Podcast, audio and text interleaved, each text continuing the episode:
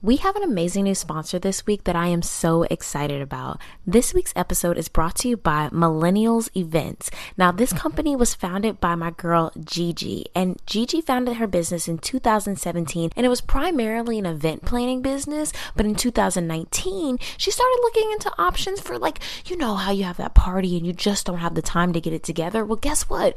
Gigi is going to get you together, okay? She can plan any event that you have going on, she can make sure that you are able to sell celebrate the meaningful moments with your family without the stress of planning and making sure that everything goes the right way. Now, if you look at her website, her website has everything that you need for a party. They've got the backdrops, they've got the balloon arches, they've got the garlands, they've got even these specialty party packs with anything that you need from kids' parties to bachelorette parties to sip and paints, any event that you can think of. My girl Gigi will hook you up. She can also make custom items for any event. Like she can customize your t-shirts. If everybody, if it's a celebration, she can get the wine glasses customized. Anything that you need to make sure that your event goes off without a hitch. Now, She's also got amazing boxes that you can customize and send them out to whomever you need. This is so that everything looks fancy and you don't have to lift a finger. My girl Gigi is going to make sure that your event shines. Make sure that you go ahead and hit her up at millennialseventsdesign.com. And she's doing a very special giveaway this week and just for this week. So make sure that you pay attention. I'm going to put her Instagram below. You have to follow her Instagram, follow, of course, Sistas Who Kill, tag two of your crime friends, and then you will be in the drawing to win some amazing specialty Sistas Who Kill merch that you're not going to get anywhere else because it's never going to be on our website. Gigi is making it just for this competition. You do not want to miss out. Make sure that you check out her website and you can use the discount code Sistas Who Kill to get a discount on all of your purchases. And check out her Instagram page so that you can be entered into a drawing and win some free Sistas Who Kill stuff. Now, let's get on to the show. What's going on, everybody? I'm Mara. And I'm Tez. And welcome back to Sistas Who Kill we all know that everyone in jail and prison are not there for murder, right? But when an inmate kills in an act of self defense, being at the intersection of being black, a woman, and an already convicted felon shapes how the court system will see you.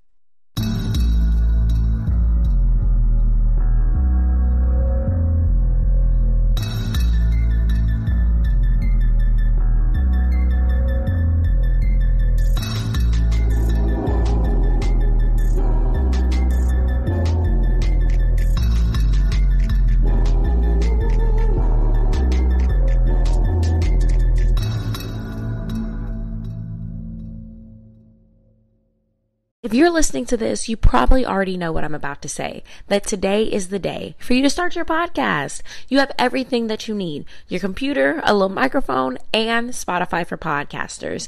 It is the all in one platform where you can host, edit, and record your podcast and distribute it everywhere. Where you're listening right now, you can have your podcast there. I promise, for real. And it's free. And you can make some money off of your podcast for free. Free money. Free money is out there. Just go get it by starting your podcast today.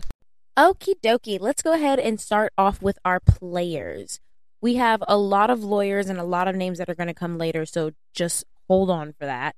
But our two main players are Clarence Allgood, who is a white man in his 60s and he's a jailer. And then we have Joanne Little, our murderess. Joanne Little was born in 1953 in Washington, North Carolina. Now, Washington, North Carolina is commonly known as Little Washington because this is a very small town where like everybody knows everybody's business. But it actually was named Washington before Washington D.C., so they're very proud of the fact that they are the original Washington, not just Little Washington. So that's there for them. She was born the eldest of her six full blood siblings and four half siblings to a father who was a security guard that mostly worked in New York and a mother who was a root worker. She was the typical older sister, right? So she was basically the second mom. She had a ton of responsibility. She was taking care of the kids, cooking, uh, making sure their homework was done, everything that older sisters do. Older sisters do, right? She tried to drop out of high school, but her mom was like, uh, no, you are not about to drop out. And she was like, yeah, I am. So her mom went and to the court and got Joanne declared truant. Because of that, they sent her off to this place called Dobbs Farms Training School, which is basically one of those like farms that are supposed to turn bad kids into good kids, like you know, like the ones that Dr. Phil sends kids to, like um, bad bit, bad Biddy, Bad Barbie. bad Barbie, bad Barbie. So like he said, but bad Barbie just came out and was like that place was horrible. They treated me like it was hell on earth. I know somebody who was on a Maury episode. And what were were those camps really bad? I never asked her about it. But I never could catch the episode with her on it. I got some family that's been on the uh Maury show too. I'm not even gonna sit here and lie to you. So she hated that she was in this farm, to, this school that was supposed to be making her a better person, but they really treated them pretty shitty. And so she ran away after a few weeks of being at the school. She hitchhiked her way all the way home. To officially leave the school, she called upon the lawyer named Jerry Paul, and this lawyer was like, "Sure, I'll help you," and helped her kind of get disenrolled from the farm. And then she ended up staying up north with some family and continued her schooling there. She got really sick due to a thyroid issue and had to come back home to North Carolina. This did not make her happy, and to add insult to injury, her high school did not accept her credits from the school up north. And Joanne was like, fuck no, and dropped out. You know what? Now that I think about that, you know how like kids come from up north and they always end up a, a grade behind. That has happened. I have seen that happen. Oh, you know, Kiana, she was in Tennessee and they tried to push her back a whole year in math because they changed it. You remember we got, you know, we got, switched to I that new math. say, Georgia was trying to play with math and when we were in high school. Yeah. Um, so It's a thing. yeah. It was even hard just coming from Tennessee, but she started hanging with the wrong crowd. But according to Joanne, brothers in the hood protect you. And if you're familiar with some of our past sister who killed cases, you know that that's usually the truth. Now, out and about in her late teens, she was dating and living with a man named Julius Rogers, and he ran a local pool hall. I'm gonna go out on a limb and say it's called Isaac's. It seemed like that was the name of the pool hall. Yeah, because all the newspapers was like that's where she spent all her time drinking cheap whiskey and smoking pot. Ah, sounds like the life. Cheap liquor, good weed. Like, But you know what? They said cheap liquor. They said the bar sold liquor bought from the local liquor store and upped the price hundred percent. So T is that apparently she worked at a pool hall, met women, and convinced them to you know go down to the pier and have sex with whatever man and you know get their money and she get her cut. So she's basically out here pimping these hoes. The police already have her on their radar due to what her and her nigga got going on. The police are keeping their eyes out, but they can't find reason to arrest her. But between December 1973 and 1974, she ends up getting arrested with Julius quite a few times for breaking and entering, being in possession of stolen property, and possession of a sawed-off shotgun. Each time she was arrested, the charges were dismissed due to lack of evidence. She was arrested in January 3rd, 1974 for shoplifting, and those charges were also dropped. The police are pissed, and they've been trying to keep Joanne in jail, and she just keeps slipping through their fingers. Six days after the charges were dropped, she was arrested for shoplifting again and was prosecuted and received a suspended six-month sentence. Six days after that, Mm. she was arrested with her brother Jerome. I, it's a lot of sixes in the air. It's it was a bad omen six coming days, six months, six days. Yeah. Come on now, that's a mess. So yeah, she was arrested with her brother Jerome and charged with three felonies for breaking and entering and grand larceny. They said she stole thirteen hundred dollars worth of property from the trailer park homes. I can only assume that Joanne was not worried about these charges because she got out all her little pickles the last time. Right? She was. They can't keep her in You jail. gotta. I definitely would have like gotten some confidence. That's how it works. and that's how you end up in trouble every single time.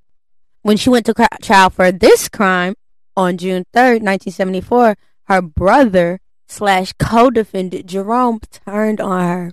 Can't really say why he did it, but you can only assume that the police were so desperate to get her behind bars that they, you know, bribed him to turn on his sister. You know, it's a racist time, so there's probably I mean, some, they were saying that this was the type of city where even though segregation had been outlawed, white folks and black folks did not interact. And so you gotta you gotta understand. Like he was in jail. He probably was bribed with money. He was up for five to seven years. They probably beat the shit out of him, made him confess because they wanted her behind bars so badly. You just don't know. You, of course, we don't know for fact, but one can only infer. I think he didn't want to be in jail, man. I mean, I wouldn't be in, wouldn't be in jail either, but I'm not gonna turn on my sister. I don't know. I'm an only child. I wouldn't turn on my sister. Not a single one. And that's on that. not not for some shit we did together. Right. Like Even like last last week when Santoya's brothers and sisters were like, "Girl, we are grown and you are 14 running away from juvie. I'm sending you back." I can even though it's fucked up, I can feel it's like that tough love, right? It's still because they were adults with a 14 year old younger sister that was running away from jail. This one, nah. Man, when she left trial, she was charged with two seven to ten years prison sentences to be served one after the other. Jerome, on the other hand, was slapped with a misdemeanor and released with probation. Now, I heard somewhere else that he got five years. Maybe it was a maybe it was the same trial but different charge. I No, don't know. I heard that the deal he took was to get five. but why would I take a deal to reduce a 7 to 10 to 5? That doesn't seem Cause she already she what nineteen at this and he's younger than her. She's exactly. So he probably like, uh, I've got to go live a life, and maybe maybe as an older sister, she told him to. I don't, I'm like I said, I'm an only child, so that ain't my place to comment. But I know what the fuck I would do in my only child brain. So there's that. According to the podcast True or Crime, the judge was like, "Look, I'm gonna make you a deal. You promised to no longer have contact with that man Julius, you know, her poor heart on him boyfriend, and I mean, don't fool with him a little bit. I don't want to even see you in the same vicinity as him." He said, "I'll take off one of one of your seven to ten year sentences." She was like, I, "I can leave him alone. I can let that go." Um, so after that, she was hauled off the Beaufort County Jail, and she started her sentence in a five by seven cell. Now, this jail was an all male facility. Sometimes, like women would come in just for like spending the night, maybe a day or two, maybe if they have to transfer to court or they're headed to another facility. But no one really stayed there for more than a few days. Um, our sources are kind of split on why she was actually jailed in this facility instead of the closest women's prison, which was in Raleigh, North Carolina, female facility. Now, some sources say that she decided she wanted to stay in that facility, that it was her choice because it was closer to home and she wanted to work off a $15,000 bond. Other sources say that she was in the jail because she was awaiting an appeal for her sentence. But her lawyer was like, I'm not going to appeal your sentence until you pay me a little over $100. And she never paid him. So she was just kind of waiting in limbo of needing this money to pay this lawyer. She went on to spend a total of 81 days in the jail and was its only female long term resident. She was in this five by seven jail. Basically, in there was a toilet seat, a bed, and a camera. Now, the camera was pointed at her, and the monitor was on the jailer's desk because there weren't enough female guards to the point where she literally had to like request, put in a special request for female guards to come in. So there finally was like one or two that came in, but they really weren't. It's still only one or two, and you're supposed to be watching me 24 7 Right. one or two people cannot watch me 24 7. So, because this was an all male facility, Joanne spent most of her time in complete isolation. Yeah, she was basically in solitary. She was basically, yeah, she was basically in solitary confinement. Um, each time that she took a shower, she had to ask for the shower. And when she was able to shower, there was still a camera pointing right at her while she was showering that streamed live to the jailer's desk. One day, Joanne kind of like had enough and she really just wanted some fucking privacy. And when you go into the jail, they give you two sheets. So she took one of the sheets and she put it on the camera. They came in, they confiscated the sheet. She never got it back. Her attempt at privacy was short lived. While she was there, she spent her time reading, writing, and her mom came to visit pretty often. One of the frequent guards was 62 year old Clarence Allgood. Clarence was a former farmer and truck driver, and he's like this kind of big guy, married with six kids. And he also had six siblings. It's a whole lot of sixes in this thing. Mm-hmm. And the Allgood family was well known in the town for centuries for their farming. It's said that they're the oldest family in this county, right? So some folks told the news source that they were shocked that Clarence even got the job as a at the jail because he was so incompetent. Mm-hmm. He was simple. Touched, as some would say. now, he had only been working as a jailer for about 18 months. And while he was there, he was doing certain favors for Joanne. He'd do things like maybe bring her a sandwich in the evening or um, he'd let her take collect calls from the phone at, at his desk. And although he was nice enough to Joanne, he was known to be a little racist. He was described as racially biased, but in a good way. Everyone's a little bit racist sometimes. His own wife said in a newspaper article, Yeah, he ain't too much light colored. So one day, that camera that had Joanne under constant surveillance broke, and the jail had to have it taken down to be sent off and be fixed. Mm-hmm. While the camera was broken in the wee hours of the morning on August 27th, 1974, Clarence enters Joanne's cell with the ice pick in his hand. Now, the ice pick was confiscated from some other inmate some other time, and he had just left it in his desk, which I'm sure is not protocol. I've never worked in a, in a jailhouse, but I almost can guarantee that it's not. He enters Joanne's cell, and he's like, Listen, girl, I've been nice to you, and now it's your turn to be nice to me.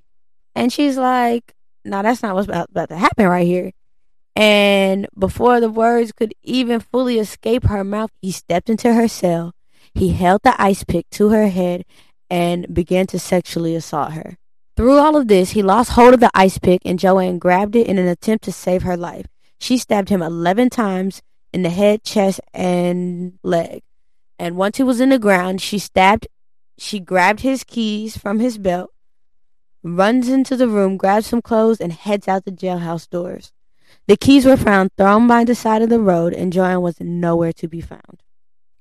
After Joanne was gone, at, at about 4:05 a.m., a cop was bringing in a woman to bunk in Joanne's cell because this woman was picked up for being like very drunk and they just needed to put her in the jail cell just for her to sober up. But when the cop walked into the cell, he saw Clarence Allgood face down, pants down, ass out, with only a sock on, with multiple stab wounds to his chest and head, with the ice pick in his hand. So basically, like he tried to remove it. Blood was everywhere and there was a bra hanging on the cell door. So this very quickly turned into a media frenzy to find Joanne. No one knew where she was. He put a sock on the door. He put a bra on the door. Oh. I feel like he was I feel like he was trying to show off to the other inmates. What other inmates? I mean like there were other cells around, right? Mm, that's not how they set up. If if they're still set up how they're set up today, this is not how they're set up. Yeah, he put a bra up on the cell, which is like Maybe it just kind of flew up there in a, you know, in his frenzy. Yeah, within within the struggle. Yeah. So no one knew where she was, and the media, of course, was portraying her as like this crazed killer. And they also said that Clarence died in the line of duty, like he was in the military or something. Doesn't seem like he was his line of duty included being yeah, I don't. I don't think out what he was doing in a woman inmate cell doesn't seem like that was his line of duty. But I, I don't digress. think I don't think anywhere in his duty they said become naked. Nope, not once. So the newspaper also reported that the ice pick was stolen from him while he was on a phone call with the radio dispatcher down the hall. So basically, like while she was having a, you know, how he was letting Joanne have these phone calls, mm-hmm. the media was like, oh, well, he was letting her have these phone calls and she saw that he had contraband. Maybe he hadn't, you know, put it up yet, taken it where it needs to go yet. And so she stole the contraband from his his office or his desk and used that to stab her. Which is so funny because I know a girl that works at the same prison that Tiffany Moss and Jazz are at in Alton, Alton, Alton. Mm-hmm.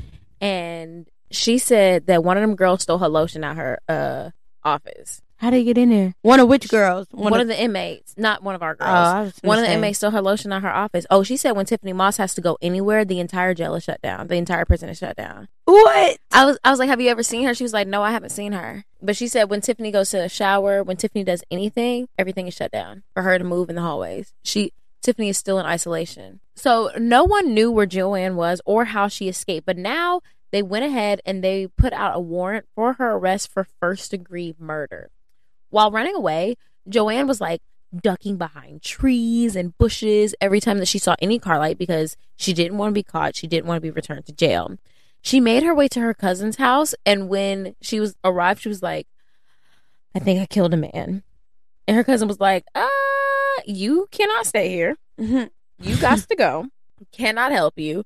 And so she left and she found an older black man that was like sitting on his porch in the wee hours of the morning and he was drinking early in the morning. She was just begging him, please, please, can I stay? And finally he was like, all right, you can stay. This manhunt was still going on and the judge was trying to get her declared to be an outlaw. Now, the thing about being declared an outlaw is, especially in North Carolina, is once you're an outlaw, anyone in the state, anyone in the state can shoot you dead and there will be no repercussions because the state declared you an outlaw. Now, the judge really tried to get this happen, but it was averted by the sheriff at the time, Sheriff Davis. Just because the judge didn't get that officially on paper, that still doesn't mean that a white man would not shoot her in the street and still walk away scot free. So it was a very dangerous time for Joanne to be running the streets of North Carolina in Beaufort County. Now, the search went on, and they brought dogs, and they were really trying to pick up her scent.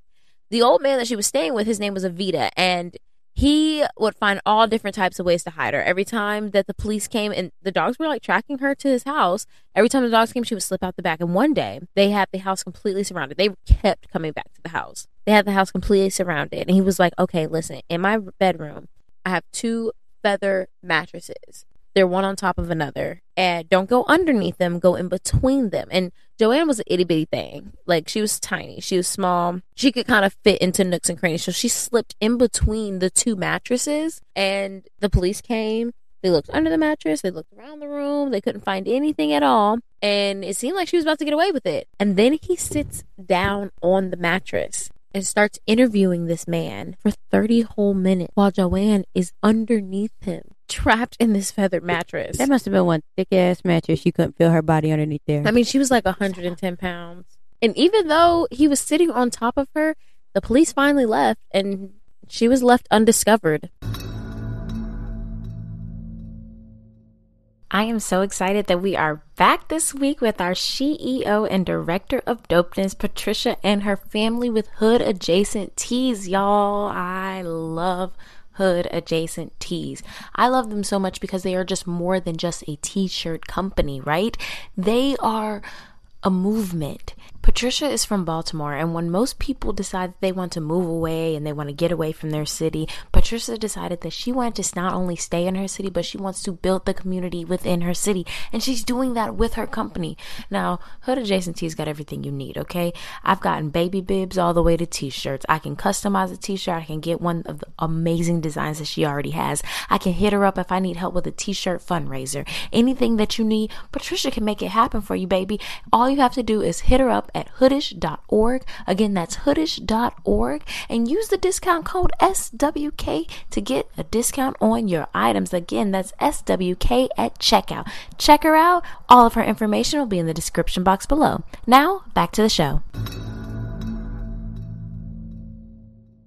Joanne has been hiding out for eight days at this point, and she's finally had a chance to reach out to somebody who can reach out to 32 year old lawyer Jerry Paul. Now, remember, this is the same Jerry Paul that helped her get out of truancy school or the out of that farm school so she could go back to regular school, right? Mm-hmm. He, along with another professor from UNC Chapel Hill, worked in secrecy with Joanne to get her out of Beaufort County so that she could safely surrender herself and have a chance to actually go to trial and tell her side of the story which was, of course, that she acted in self defense. They were able to make a deal with the State Bureau of Investigation that if she turned herself in, she would not be returned to Beaufort County Jail. Now, I heard that the way that they were able to work in secrecy is they met at like a KKK meeting spot because they say we don't think anybody will look for her here. There's no way that I would show up to. Because what if they had to come home? What if, what if they came back because somebody left their hood and they see her black ass there and her her face has been plastered all over the media? They would have shot her dead. Yeah, they would have. It's a big risk.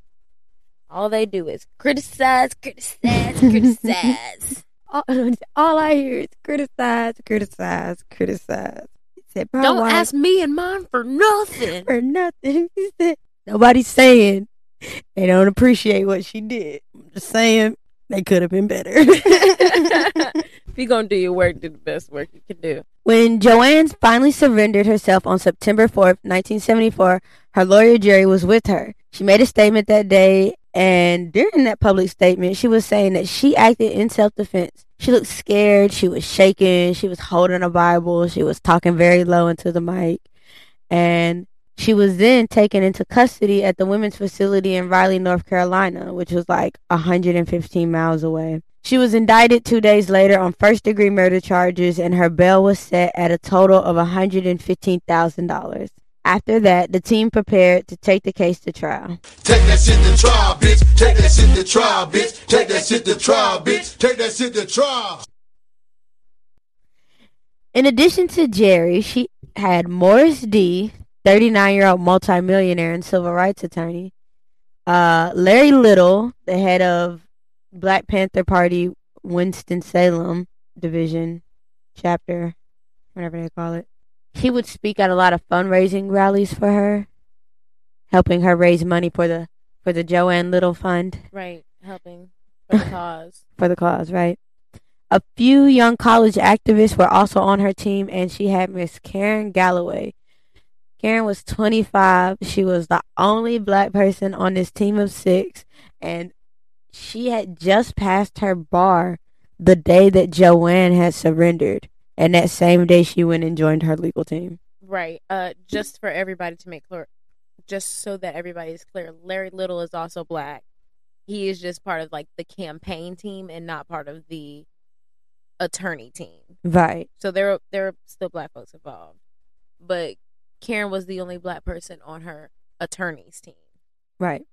So Jerry Paul said he didn't see this as a political trial, just a test of a poor person's basic legal rights. Jerry used to act as Larry Little's lawyer for free when he would get caught up in Black Panther shit.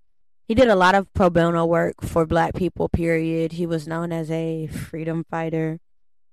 Once things started blowing up in preparation for the trial, activists from all types of organizations started popping up because what happened to her was really a combination of so many ways the system had wronged black women.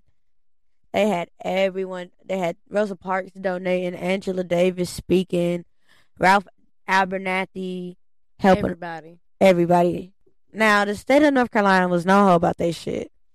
They had the most prisoners on death row than any of the other 50 states in the country. Out of, if you're taking the whole country death row population, North Carolina holds one third of it. I feel That's an excessive amount. I feel like somebody should have been like, something is wrong here.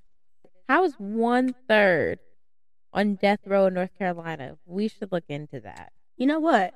Things that make you go, hmm. Well, listen though. You know, North Carolina is where the Unabomber ran to because it was that secluded town where they was like, we're undercover, you know. Law don't mess with us, we don't mess with law. And this is where people go to hide out in them country ass woods.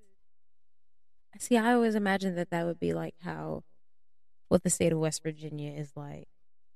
When I was, you know how people tell you really stupid things when you're little and you believe it, Mm-hmm. like random facts, like you know, like the cabin light. If the cabin light's on, the police will pull you over, things like that. So I was told when I was very young that in West Virginia they eat black people. And so you scoot your ass on out of there every time. Yeah, because I and no one has confirmed that fact for me, but somebody told me that when I was impressionable and I was gullible, so I still believe it. They was just killing folks for the fun of it. And of course, most of them were black or Native American. That does not surprise me one bit. Now, the team was very aware of how much the media had taken hold of this case, And they wanted to make sure that they were fully prepared to defend Joanne in the best way possible. So they had three goals. Their goal was to move the trial to another city. Their goal was to make sure that they had a jury that could really help them. And their third goal was to make Joanne just a little bit more likable to the public. Yeah. Um so due to this, they started changing her image. They trained her how to speak, how to answer questions. They uh they tried to get her on a couple of talk shows and they were trying to get her to really just be out in the public so that people had a positive view of her because think about how many trial by media is sometimes somebody is actually genuinely not guilty but they have been drugged through the mud by the media of course we're going to think they're guilty Mm-hmm. before they even have a chance to say their piece in the court of law, which you should have that. You're supposed to have that right to do. This whole process cost so much money. They decided they wanted to use science to prove that they should have the trial in a different city. And this is basically socioeconomics, right? But what they were doing is they were basically creating the data that shows that this place is completely racist. They spent almost $35,000 and within that $35,000 they were asking questions to the public like, "Hey, straight up, do you think that Joanne killed him?" 40% said no. They said straight up, "Do you believe that a black person is more violent than a white person and that a woman should be locked away for violent crimes?" And the people in the town were like, "Yeah, absolutely."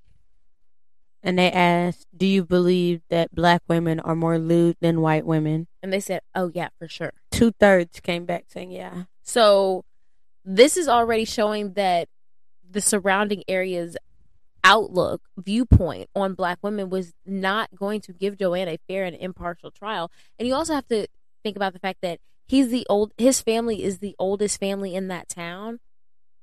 Come on. They on. gotta have some type of pull. They got pool and they need to make sure that they got away with that. So they help helping to pay for all of this. Donations were pouring in, like pouring in. The more media coverage they were building, the more donations were coming in. They spent they sent out like 2 million letters asking for donations and telling Joanne's story. So this was a big deal.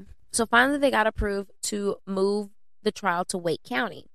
But as soon as they get there, they figure out that the county is being sued because the judge there, the county is sexist. One of the judges said women should not be on the jury pool because I don't want to sit around with a whole bunch of high chairs in my courtroom. Basically saying that women, their job is to take care of children. So how could they serve on a jury pool? They're gonna have to bring their kids in, and there's gonna be high chairs. Excuse the fuck out of me. I can do my civil duty, and if I need to do it with my baby on my hip, guess what? Done. Y'all, y'all are telling me what I can and cannot do with my body. So why are you telling me where I can and cannot take my kid?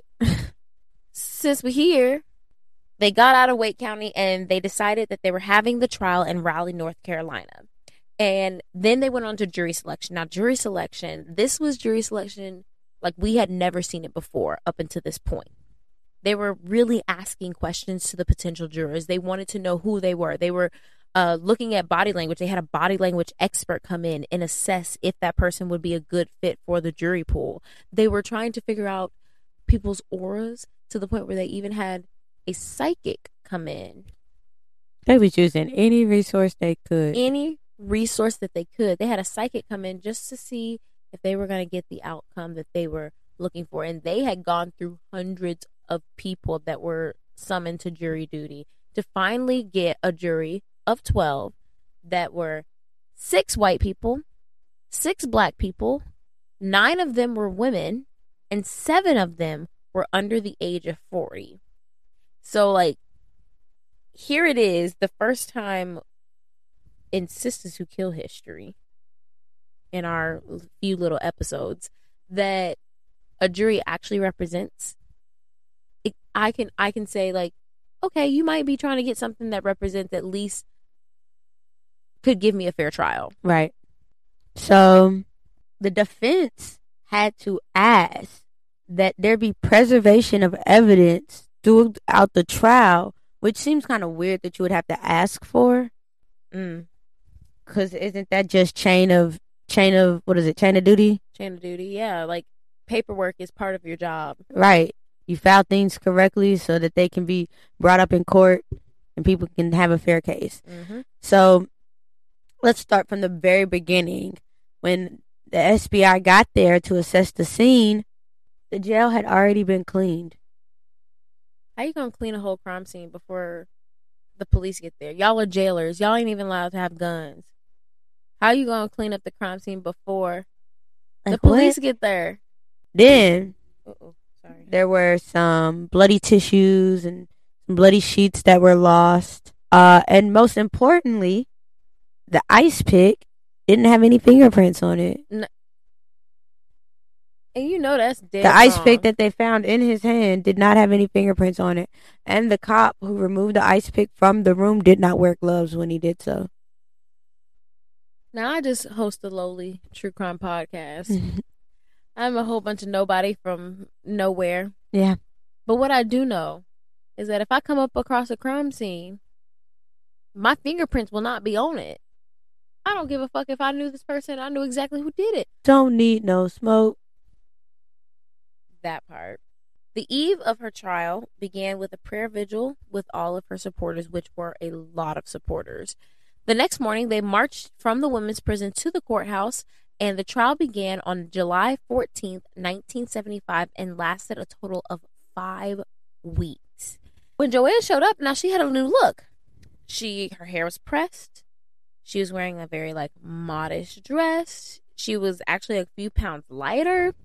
She was very quote carefully coiffed and well dressed.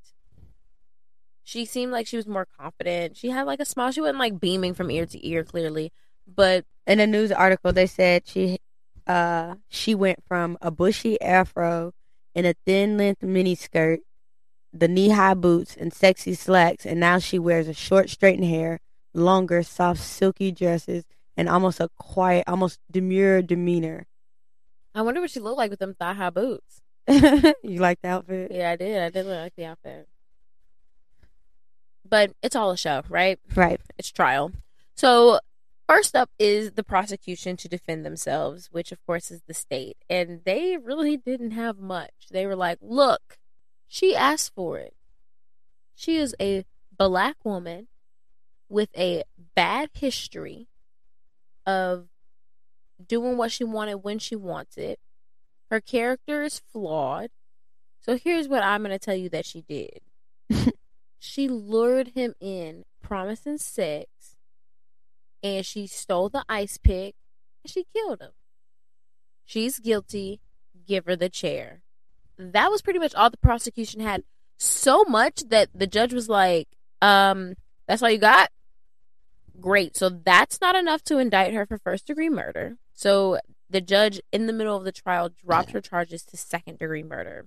On July 28th, the two cops, there was a cop that was like holding the girl up, but then there was another cop. There were two cops total that found the dead body. And they had two completely different stories. I don't know if it was some like, parts matched up and some parts didn't. But like one says that he had he came in and he found him with his pants in one hand and and the ice pick in the other. right. The other says nothing was in his hands and he knows that for a fact because he checked his pulse. So they were trying to figure out like, did he have the pig? Did he not have the pig? We both reached for the gun, you know. Right. Um. They both said that they saw men's shoes outside of the door. So this man literally took his shoes off outside. Isn't that the cell. crazy part? Is that he he took his shoes off, his his shoes being on the outside of the door. The audacity. Y'all don't see that? The caucasity. Like what? Uh, so they're also getting into, you know, in addition to the shoes being on outside of the door, the cell's unlocked. He only has on an undershirt and some socks. His eyeglasses and men's underwear is on the floor. There's just a little blood on his forehead. On July 29th, the ME testifies, and the ME's like, so her story lines up. He suffered 11 stab wounds, one in the scalp, seven in the chest, one in the left stomach, and two in the right thigh. Mm. The one to the heart was fatal, and the other the other 10 were clear signs of self defense, like trying to protect herself from a, an You attacker. could tell that they weren't defensive wounds on his end. Right. It was clearly that he was coming after her, right? So then they also said there's no holes in this man's pants. He's got two stab wounds to the thigh, but there's no holes in the pants, which means And- which means he wasn't wearing any pants When when, he got stabbed stabbed. him. Right. Try to tell y'all. Also, there was like semen on his leg. Also, there was semen on his leg. Um, rigor mortis had not set in by the time the medical examiner came in. They arrived maybe 30 minutes after the death. Uh, and the cops was like, well, did the semen come before or after he died? Before. It happened before. It was like actually probably right before. So Jerry is in this courtroom and he is testifying, y'all. He was like, God chooses on certain people to take the battle. Mm. Just like God chose Rosa Parks. And God chose Joanne Little it's always them folks. to take on this fight. And the prosecution was like, You shut the fuck up. You know who says that? Hitler said that. hmm Hitler said God gave him the power to do all this and whatever. So, what does that really say about you? It's getting real petty in this courtroom, right? So, then the defense has some other people get on the stand, some other women who have been through the prison. They testify that Clarence has also made advances towards them. hmm They said- Nasty. They would say he said things like he would trade sex for favors or try to at least. I'll get you some snacks or some telephone time, maybe even some magazines, you know, Yeah, it was like basic shit. sandwiches, like, right. anything you need. I know some articles were like there was definitely a frequent of of fast food being delivered on his nights that he worked and like extra. See, and they also they also said that he was also saying things to them. Mm-hmm. Like one of the women was there for like a couple nights while Joanne was there, and she said that she overheard him asking her, "Do you miss your man?" and None of your business. him saying inappropriate things like, "Oh, they're so they're in there so horny they need somebody." Uh uh Just because, listen, I don't like going without the good, good, just like the rest of y'all, but I can if I was working in a jail or if I was an inmate. I think I could. I think I could hold off. I think I'd be all right. The medical examiner is also like it also looks like he did you know, she found him with the ice pick still in his hand. And she says the reason it was in his hand and not Joanne's is like he pulled it out of him as a last ditch effort to fight back. So, like, I guess she left it in him and ran. And he pulled it out and he died. Because sometimes that pull out is what kills you. He was probably plugging something important. Mm-hmm. It's like when you can't get a bullet removed. Mm-hmm. Um, finally, Joanne gets to speak, and it's actually Karen who cross examines her, and she has Joanne tell in detail what happened between her and Clarence. Joanne said that Clarence came in several times between the hours of 10 p.m. and 3 a.m. asking for sexual favors, which she repeatedly said no to, until finally he forced himself into the room. He came in, put the ice pick to her head, and forced her to give him fellatio. As he was relieving himself, he got a little distracted and, you know, kind of dropped the ice pick.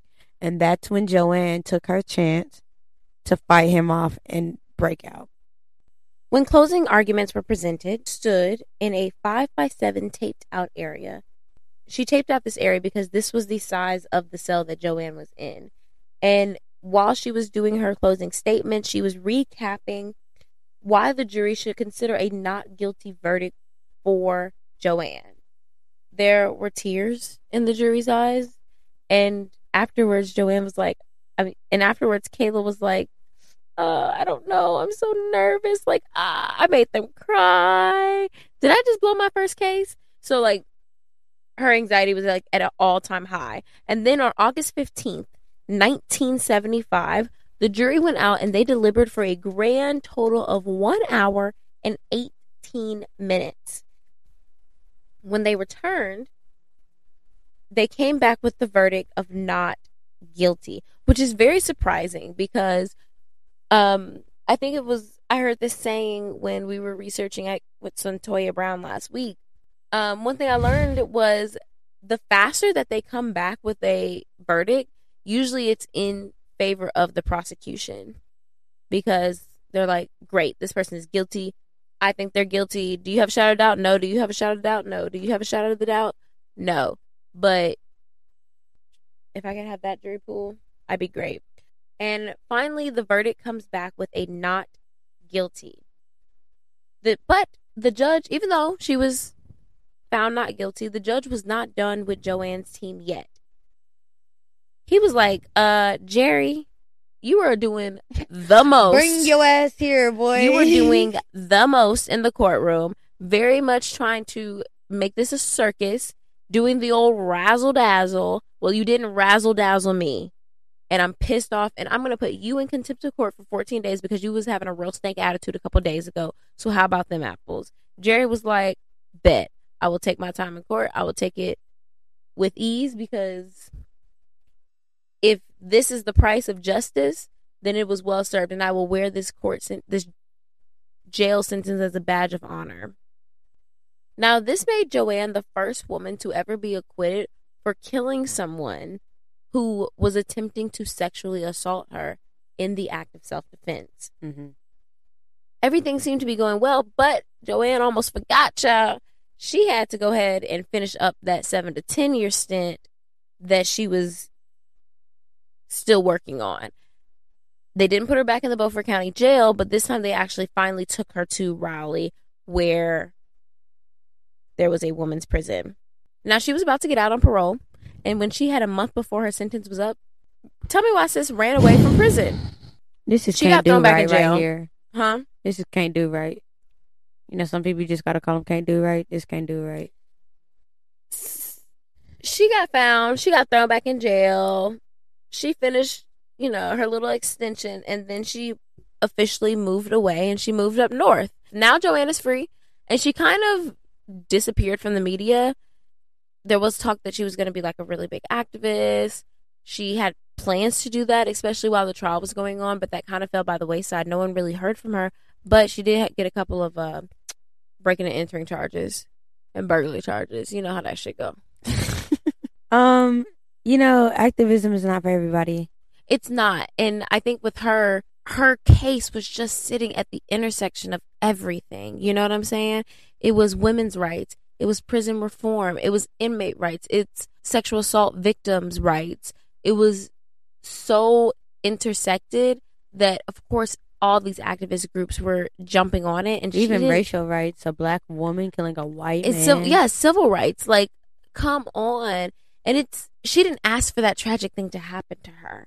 And it kind of reminds me, um, after the guilty verdict for we're not going to say his name, but the person who murdered George Floyd, who was that bitch that tweeted like, "This is what George Floyd died for." He didn't ask to die. Right, He did not ask for people to be out in the streets protesting behind him. right. He wanted to go home. He wanted to be cash his little check, think he was getting a little hustle, and go home to his baby. That nigga begged for his life. Begged for it. He did not ask for this. I, this is not what he the died last for. thing that he he didn't die for anything. He was killed. he was murdered. He didn't die for something. He was murdered. Anyways, y'all already knew that was the truth though. Um, when talking to one of the people that was on her team, a man named Marvin Miller, he basically was like, "Yes, she got off, but let me remind you, the American justice system is a failure. Joanne, Joanne is a poor black woman." And that's just the beginning and the end of it. You know what I'm saying? And the only She was never supposed to make it. she was never supposed to make it. The prosecution was pissed. They were so pissed because they were like, we have tried cases with less evidence and still got a conviction. Like, yeah, of course you did. Because y'all are racist and you had a racist jury. So Marvin was basically saying, don't let this one success make you think that the system is fair. You know what I'm saying? Mm-hmm. And Jerry Paul, when spoke, he was like, "Listen, I'm gonna tell you straight up. The only reason that she won is because I purchased it, and that the the check was three hundred and twenty five thousand dollars. Donations are the reason that she was able to walk free. Like and I believe it. it wasn't because of her case. Because if there was no money coming in, there would have been no team. There would have been no research. There's all these all these things that we are doing now to find ain't nothing in life free, not even your freedom. Ain't nothing in life free, not even your freedom. I know that's right. And he was like, the state does not want justice. They want coin, you know? It kind of reminds me of like, you know, when like they were marching for civil rights in Alabama and with Martin Luther King. When they were in jail, they stayed in jail. They didn't have a jail fund like when everybody was protesting last year. Also, they wasn't about to keep sending money to the state. To You're sending money right back to the mouth of the state. yeah, it was. They put those jails at capacity because you're gonna, gonna have, to, let us out. Somebody, you're gonna have you to gotta let, let somebody out. go. and you're gonna have to pay for it. Cause I'm not. Right. I think some articles came out around October after she was released. And all the headlines was like, who's exploiting Joanne? And basically they were saying that between the activist groups, the Black Panther Party and her team of lawyers that, you know, she was just being exploited because she fit every because Mm-hmm. any Black Panther event she spoke at, she did for free. And the only time she would get paid is like speaking at college campuses and stuff. And they weren't even doing her rate. They were doing, they were trying to pay. She asked them for like somewhere between one thousand and three thousand dollars for every speaking engagement, and they're like, "Listen, we're not even on your calls anymore. You talk about free all black people from prison, and we actually starting to believe that some of y'all belong there. So we'll pass on that. In addition to that, she was not that likable in real life. Like she Outside of the facade of the training. outside of the facade of the training. In the Charlotte Observer, they quoted her. Somebody said she really hasn't changed much because when she's out of court and away from the press, she's not that quiet. Her attitude is like she's on a big merry-go-round. She jumps up and sometimes just runs off without anyone knowing where she is. Her ego has gotten so big that she just doesn't relate to other people. They just interviewed somebody else and they said, It has always been the symbol for me. Joanne just rubs a lot of people the wrong way, but they stay because the cause is important. For the representatives of some of our causes, Joanne Little's case was a timely accident.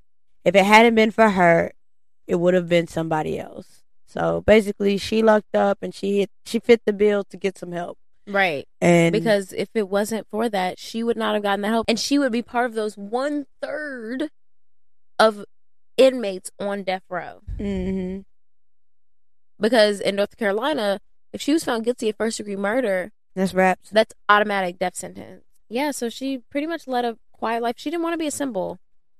And some people do that. Like Cyntoia Brown, like I keep referencing last week's episode, but like Cyntoia Brown, like being in that prison and everything she gone through really internalized and made her an activist. Like you can't just force activism on somebody. And It's really got to be in your heart. it's really got to be in your heart. And then even some of the women's rights, they were really folks. They were really upset about. um They asked Joanne a question because there was a riot in the prison in Raleigh, North Carolina. So of course, this is supposed to be some like prison reform abolitionist. You're thinking that it's going to be a really profound answer, and she basically was like, "No," she said, "quote." Well, that's what you get when you get a whole bunch of horny women together. And so the women's rights group was like, nah, you All right, send her back. You can't be over here representing us like that. No, ma'am. No, thank you. No, ma'am. No ham. No turkey. So she lived a quiet life other than her little burglary charge, and we don't know when she died or anything like that. All righty, y'all. It is time for Well, I'm not black. I'm OJ. I ain't do it. But if I did, this is how I would have got away with it. You know, I think she did a pretty good job. She really tried her best because my my thickums would not be able to fit in between two feather mattresses and not get caught. well, you wasn't that thickums at 19, 20. Girl, I had got my freshman 20 at that time. Yes, I was. Have you? Okay. I'm probably the same size I am now that I was after my freshman 20. Ooh, my freshman was like freshman 40. I had a I had to get was- my shit together. We just went jean shopping. you know how sad I am right now.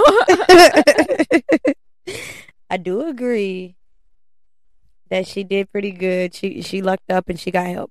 That definitely was a timely accident, and you know everything worked out in her favor. Some people just lucky like that. But if it were me, I would have capitalized the A in my name so that everybody would know that it's Joanne and not Joan. and not Joan. If y'all hear Joan throughout this podcast, y'all just shut the hell up, all right? uh at least something to let me know. My grandmother, her name was like that. She's always like, oh, my parents were so country. Uh, her name is Eloise, and they spelled it E L L A hyphen W H E E Z E, like Ella Louise. And she was like, that was the most ignorant shit she ever seen. As soon as she turned an adult, she changed that shit. I would be so upset. Like I'm how I'm working with pre-K right now and they're tracing their names and they're having such you know, they're learning how to write their names. And if I had to write Ella dash Weeze, I'd be pissed. I would be mad. like one of my kids, he has a long name and he has a long last name and they're typical names, but they're longer. He'd Mhm. be pissed. but yeah, that's that's about all I would change. yeah, that's I mean, and maybe also stop stealing all the fucking time.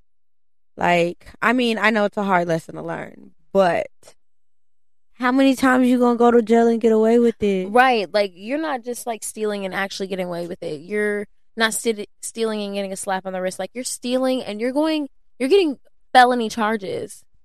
Is that who you want to be? Right. At some point, you have to sit here and ask yourself the tough questions. And I mean, granted, just because she's a thief, don't make her a killer. what they say: if you uh, you'll steal, you'll kill. If you lie, if you if you lie, you'll steal. If you'll steal, you'll kill. There you go. And so we have it, folks. All righty. And uh, parole or no parole, she was out and she decided she wanted to mind her business instead of become an activist, which I completely understand. Let's go ahead and get into some reviews. Streaming October 6th on Paramount Plus. First place I learned about death was a pet cemetery. Dead things buried in that land would come back as something else. Something's wrong with Timmy. He needs time to adjust. That's not Timmy. Something's talking through him. Sometimes dead is better. Pet Sematary, Bloodlines, rated R. Streaming only on Paramount Plus. Alrighty, this review comes from M Baby 409. She says, obsessed. One of my Facebook friends shared a pic of your podcast, and that's when I dove into the rabbit hole head first. I've binged 26 episodes in the last two to three days. I love that I have ladies like myself telling stories in a way that I would with my good friends. I love the vibe. Keep it up, ladies. Hashtag innovative. I do not understand why people want to listen to my voice that long. On repeat. Like, why do you want to hear me? Weirdos. But y'all stick around. Tell a friend. Um, this one is from Asia KM, titled "Love It." I just got in the crime podcast, and as a black woman, this is the one for me. They are so very well in the way they speak about crimes. I really do feel like I'm talking with friends, and only black women can get into nuances and the motives of these crimes. It's my favorite thing. I listen to it while heading to work, cleaning the house, while walking and running, and working in my classroom because I'm a teacher. Somebody said in the discussion group that they be having their AirPods in and have a headband on, so they listen to their AirPods while they were with the ah. kids. I said, "Oh my goodness, they know that you're not listening. They They- be like, "Excuse me, Miss." did you hear me? My kids, be But are you listening?" My kids be Miss Williams and me down. Boy, Anywho, I'm addicted. Oh, the last thing, the black pop culture references are everything. They have me dying with the color purple references. I can't help it. It's my favorite. I speak in movie quotes. right? And I think of songs and I sing them. Alrighty, y'all. That is the end of our show. Thank you so much for tuning in to another episode. If you want to keep up with us, you can you can email us at sistas who kill podcast at gmail.com. You can follow us on Instagram at sistas who kill pod. Follow us on Twitter at sistas who kill, and follow us on TikTok on sistas who kill podcast. You can join the discussion group. Make sure you answer all my questions to get in, and stop inviting your friends that don't know nothing about the podcast. Tazzy, you got anything else to say? Yes, actually. Um, had a lot of requests for these hoodies and crew necks to get the OG logo because y'all know it's about to leave. I have it up here for two weeks. I'll let y'all finish off this month with it, and then it's going for good. So right, get what because you we're trying to move to a different whole website. We don't even like the website that we're I, working. I mean, I hate this shitty ass website. It's horrible. This we're shitty ass merch place. I want to shut the whole shit down. So get your stuff while you can. And on that note, we will see y'all next week. Talk to us. We talk back. Peace. Bye.